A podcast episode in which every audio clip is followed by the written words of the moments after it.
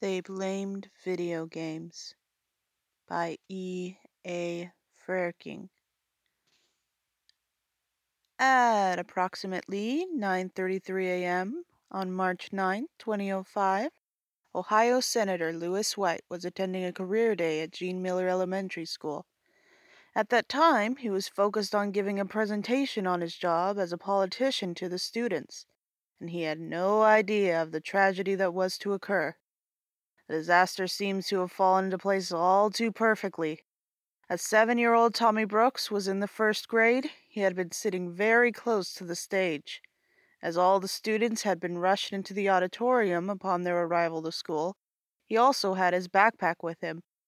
In it was the pistol he had taken from home. Senator White had only been on stage for nine seconds before Tommy pulled out his gun and shot him.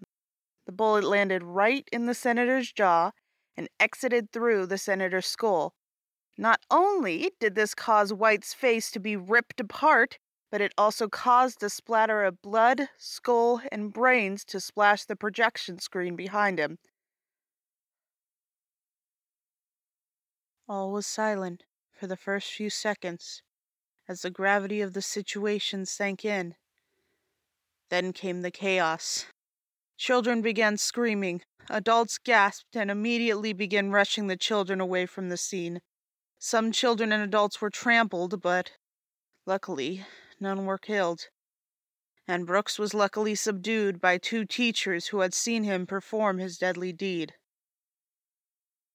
The papers were more than happy to report the story with a sensationalist headline Seven year old student shoots the state senator. The blame was, of course, placed on violent video games. Investigations concluded that the boy played them a lot more than most kids his age, after all. It seemed like an open and shut case. Then, the boy's father began speaking out on Twitter. Tweets upon tweets piled on top of each other. The image that it painted of the father and his son was haunting. Mr. Brooks bragged about how he had essentially made his son into a killer by teaching him how to use a gun. He commended him for killing the state senator that he had told the boy he hated. Apparently, all that Brooks wanted to do was impress his father. What was actually in the old house by E. A. Frerking. No matter if it did or didn't deserve it, the house at the end of Fifth Street was destined to become a thing of supernatural legend. It had all the classical makings of a haunted house. Its style was Victorian. It was in a state of significant decay. The fact that a terrible murder had taken place there was just a point on the witch's hat. Those days, no matter which local one talked to, all of them seemed to know at least one story about the house. The most popular was the one about the ghost of an old woman being seen in the window. Another one spoke about a family who had lived there and had been scared away. And sometimes one could hear about the statues in the courtyard getting up and dancing about. But, as far as my friends and I knew, no one had actually been inside the place since its shuttering. With all the rot, number of pests, and other such things which had built up inside it, it had probably become too dangerous. Of course, as in love as we were with ghosts and all matters of paranormal subjects, these things were the least possible things we believed the house could be filled with. Instead, in our minds and discussions, we filled the house with all kinds of ghosts, monsters, and aliens, and for a long while these imaginings were enough to keep us satisfied. Eventually, however, our curiosity about the place became too strong. Without asking our parents for permission, we snuck out one night and met in front of the house. Using a crowbar, we quickly made our way inside. Eagerly, we ducked and scurried among the old furnishings, and up and down the stairs and into all the rooms. Our taunts, shrieks, and poundings echoed off the old walls as we attempted to draw out whatever creatures lurked in the place. But once we had run out of energy and breath, we settled down and realized just how quiet the place was. We glanced at each other nervously, and began discussing the possibility that there was nothing there. Someone suggested that maybe the horrors just weren't interested in us that night. But, as heartbreaking as it was, most of us believed that there was nothing in the house. And, most dismally, a few of us questioned if the paranormal existed at all. Paintings over People by E. A. Frerking. So I don't know if you guys have seen this video or not. It went kind of viral like a few weeks back. This scene is all shot, you know, from the viewpoint of a potato quality security camera. You got this guy, this black guy in a striped polo shirt and khaki pants hanging out at an art museum. He might be there for a school assignment, he might be there just because he likes art. No one really knows. The news wasn't clear on that one. Of course it wasn't. Anyways, we see him walk up to this abstract painting. It just has this white background, which is mostly crowded out by all these gold and silver shapes. I mean, like squares, circles, lines, triangles, and stuff. I'm sure you guys basically know the kind of painting I'm talking about. It's likely something that was created solely for the purposes of tax evasion. And so this guy stands and stares at this painting for a few moments, as one does in an art museum. He takes his cell phone out and probably snaps a few pics, or maybe he's taking a video. Both are usually allowed in an art museum. You just can't use the flash. Then this guy turns around and puts his face in front of the camera, taking selfies, like, probably. He's probably also making funny faces. Again, that's that's also allowed. It might be annoying, but it's allowed. And as he's doing that, well, as he's doing that, this lady with a big hat, fur wrap, and long dress just storms over and straight up pushes him. Seriously. I don't know what the heck this lady's problem was. Maybe she just thought that his selfieing was disrespectful to the art. Maybe she mistook him for her ex. Maybe she just didn't like the fact that this guy was in the art museum. Or she was just racist. Again, the news wasn't clear on that one. Of course it wasn't. Whatever the reason, this poor guy loses his balance and falls back. His arms are swinging wildly as he tries to catch himself. And his left hand ends up going through the painting, and as he continues to fall, it tears this huge chunk before it gets to the frame. Other museum guests start staring and crowding around the scene. Slowly, the guy takes his hand off the frame. Then he joins it with his other hand on his face and just crumples into a ball. And that was the last shot in knowledge that we were left with at the time. We didn't get anything else. There was no news on if the guy was punished or if the lady was punished. I mean, I'm sure you guys want to believe the guy is okay, right? Or maybe you don't. I don't know. Either way, we actually got a follow up on the story yesterday. Not that most of the internet would know. Or maybe the politicians media law didn't want you to know. Ooh, conspiracy or whatever. In actuality, it's probably just people moving on to the next thing and not thinking about what happened to this guy. Anyways, it seems that the guy was found not guilty, at least, but there's an article that one of the jurors wrote about the trial that is just really eye opening. There's this one piece of imagery in particular that she describes. We've got the guy sitting on the defense side in this really ragged suit. It was apparently the only really nice clothes that this guy could find. His hands aren't in cuffs, but there's this big ass guard standing next to him. Occasionally, the juror says that she could see the guard put his hand on the guy's shoulder and squeeze it roughly. Then we've got the painting. It wasn't there the whole time, the offense just brought it in as an exhibit. But man, did it get the royal treatment. Two guys slowly, carefully carried the painting in, everyone within two feet of it backed up. They gently set it on the easel, this was somewhat difficult because it was still in its gilded frame. and as the art expert explained the significance of the painting, he gently slipped his hand under the torn strip. He held it there for a few minutes, as if the strip were the arm of a beautiful woman in distress, but it clearly wasn't. Childhood Corruption by E. A. Frerking. Mrs. Peterson had never seen or heard her child in such a state before. For most of his life he had been a quiet, shy, and well behaved child. Even his terrible twos had been without incident. That changed starting at the age of four. Starting this year, the child became a violent demon.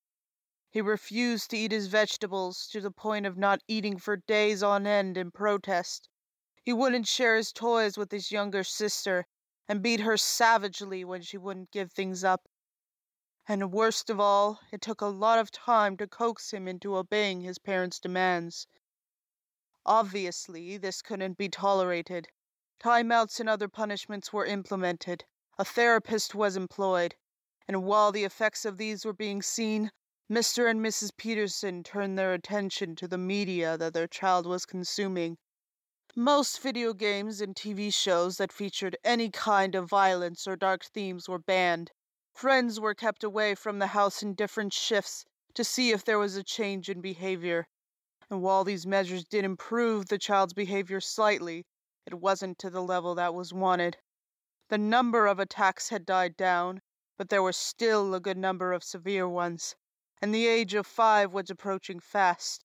How could they ever get him into school? Then one day the source was realized. On a normal day, Mrs. Peterson was making her children a meal. The two of them were watching television. The show that they were watching was, she thought, entirely appropriate. The reviews had recommended it as the perfect show for young children. Yet, during this particular episode, Mrs. Peterson heard screaming. She looked up, expecting to see her child throwing a fit. This was not the case, however. The main character, a child her son's age, was the one throwing a fit, and it was just as violent as the ones her son had thrown. Nothing was safe. A pseudo celebrity is ripped apart by E. A. Frerking. My friends and I used to think that celebrities had the best kind of life. How could we not? All that we were ever told and showed about celebrities seemed to back this claim. They had the most beautiful skin, hair, and bodies. All around them were the trappings of luxury cars, clothes, and mansions. Members of the opposite sex fought each other to be with them. And even when they fell into tragedy, it never seemed as bad as it could be with a non celebrity. And with all our love of celebrities, of course we would both want to become like them and try to do so. But we knew very well that fame doesn't appear from nothing. As we weren't rich or hot, we knew that our fame had to come from some form of art. So we all tried our hands at different kinds of stuff. We tried drawing, music, writing, and so on, when those didn't pan out, we went into making YouTube videos. On those, we tried making comedy skits, doing commentary, and filming ourselves gaming, but all of these seemed like too much work. So we then went into prank videos, but at first we couldn't decide on which prank to pull. which searched through hours of content for ideas. Then one of us, I can't remember quite who, came across the so called fake celebrity prank he showed this to all of us. The fake celebrity prank went like this one person would dress up as a celebrity, and two people would dress as bodyguards. Then they would walk together in some public place. Supposedly, people would believe that they were a celebrity and act as such. It seemed perfect to celebrity lovers such as us, so we started planning the prank out. We bought the suits and glasses for the bodyguards, we chose an outfit out of all the clothes in our wardrobes which looked celebrity enough. A location in the downtown local area of our city was decided upon. Then it came time to assign the roles. Unfortunately, we all fought over who would get to be the celebrity. It came down to playing rock, paper, scissors, but after this was settled, everyone volunteered to be the bodyguards and camera operators without issue. At first, the prank went well. Some people took photos and chatted amongst themselves, trying to figure out who the celebrity was. Then they got excited and tried to get closer looks. And the people doing this quickly surrounded my friends in a swarm. They screamed and reached for the celebrity. The bodyguard acting friends tried to fight them back, but they were soon overwhelmed. The fans latched on to my friend. First, they tore apart his clothes and ran away with pieces of them. Then they got to his limbs. I saw the muscle and sinew rip as his arms were pulled away. Even after his limbs were gone, few were still trying to pull at his hair. Everything only stopped when people realized what they had done and ran. I had already called 911, but it was already too late to do much of anything except make him comfortable before death. The police arrested a few people, but no one was ever charged. I suppose they were not guilty by insanity. Still, needless to say, we don't worship celebrities anymore. I was about to buy my five year old son a green, as he called it, princess dress, and I thought that I could prepare him for all possible consequences. Right in the middle of the store, I knelt down in front of him, grasped him by the shoulders, looked him straight in the eyes, and mentioned every single situation that I could imagine. I told him that grown ups and other kids might stare at, make fun of, stay away from, stop talking to, and even hurt him. The dress could also be damaged. It might be tugged, ripped, stained, pulled off, and even stolen from him. Once I finished, I asked him if he still wanted the dress. Then I added that I would love him no matter what he chose. He still wanted it. In fact, he was so excited that he could dress up like a princess that he wanted to put it on right there and then. I laughed at his eagerness and said that he could after I bought it. Once I gave the all clear at the checkout counter, he began running towards the men's dressing room. The green dress trailed behind him as he ran, looking very much like a flag. I grabbed the other things I had bought and followed close behind. All the while I was calling, asking him to wait for me. He was darting between the clothing racks. I held my breath as each shopper that he passed turned to look at him. A thousand scenarios appeared in my mind as to what they might say or do to him. I thought of them yanking the dress from his hands, tripping him, hitting him, asking what the hell he was doing, and screaming insults at him. I mentally prepared myself to deal with each possible situation. Ideally, I would keep a calm mind, talk to, not shout at, any attackers, and only fight them physically if absolutely necessary. But as we went, the shopper seemed to turn away without any trouble. For each one that did, I felt an insane amount of relief. Soon, we were almost in the dressing room. Bang! Bang! I heard the gunfire, raced over to my son, scooped him up, and ran into the dressing room. For a few moments I sat there breathing heavily. The noise around me was muffled. Then I peeked around the corner. Two retail workers were holding the arms of a tall male figure in a hoodie and a baseball cap as he fought them and yelled statements sprinkled with homosexual slurs. There was a black shape on the floor which I assumed was a gun. My eyes widened and my body began shaking. This was beyond anything that I had considered.